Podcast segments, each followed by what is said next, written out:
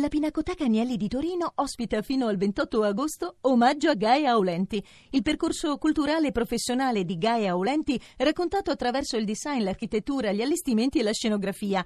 Info pinacoteca-agnelli.it La City si sente sconfitta.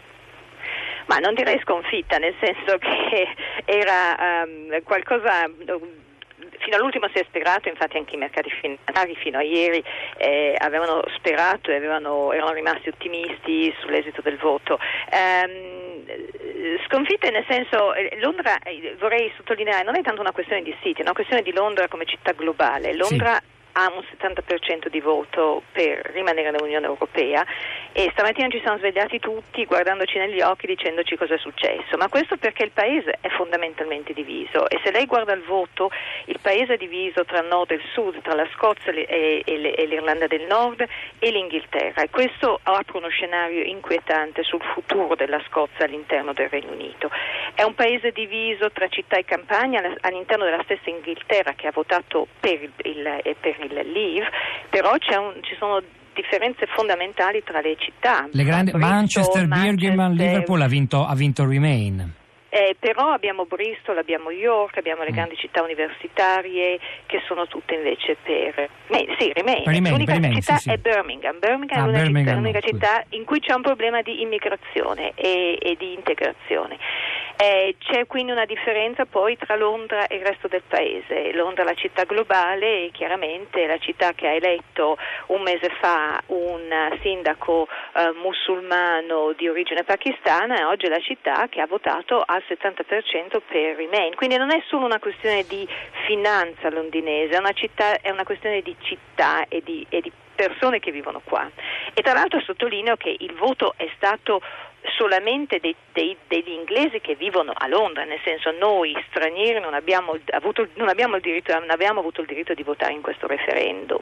E quindi è ancora più, è ancora più importante sottolineare questo, mentre anche i residenti non inglesi, non, non, britannici a Londra hanno votato per il sindaco, quindi, e questo secondo me è un dato importante po' più sottolinea la differenza di Londra rispetto al resto.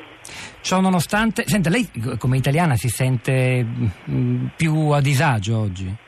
come italiana a Londra? Eh, no, come italiana a Londra no, perché appunto come ripeto Londra è una città diversa, eh, però è un voto che apre gli occhi a molti di noi che abitano da, da tanto tempo in questo paese, che, che sono sempre, si sono sempre sentiti cittadini qua in quanto cittadini europei.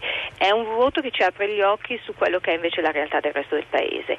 E come noi se vuole noi siamo, potremmo definirci le elite, ma penso comunque che l'elite è un è un termine molto vago perché ci sono molte persone che sono qui per lavorare e che non si sentono elite che vengono da, da, da, dal resto dell'Europa.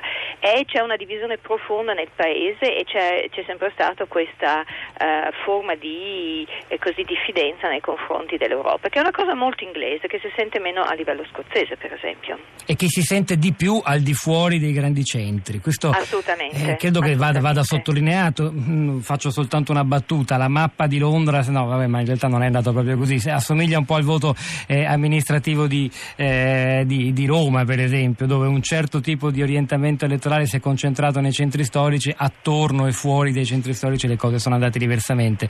Eh, questo spesso accade in tante, in tante, competizioni elettorali, un comportamento diverso.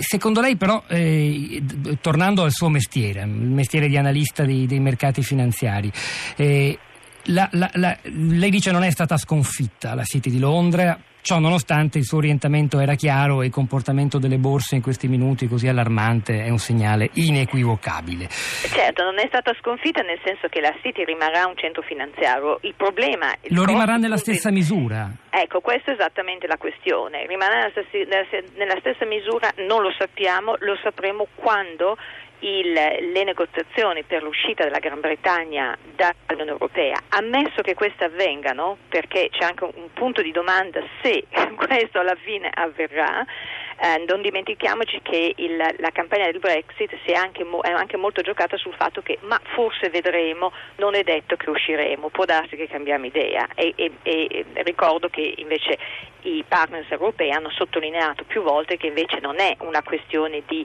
eh, se, ma se la Gran Bretagna esce, esce, punto. Ma la questione è, tornando ai mercati finanziari, sì, al, al, centro di Londra, quindi se la Gran Bretagna esce dal mercato europeo, dal mercato unico, chiaramente ci sarà una delocalizzazione delle attività finanziarie di marca europea, perché naturalmente la possibilità per, per esempio banche americane domiciliate in Gran Bretagna e, e, e, operative negli altri paesi dell'Unione Europea, chiaramente questa possibilità non ci sarà più e queste banche eh, si, si sposteranno a Francoforte, a Parigi o in, altrove.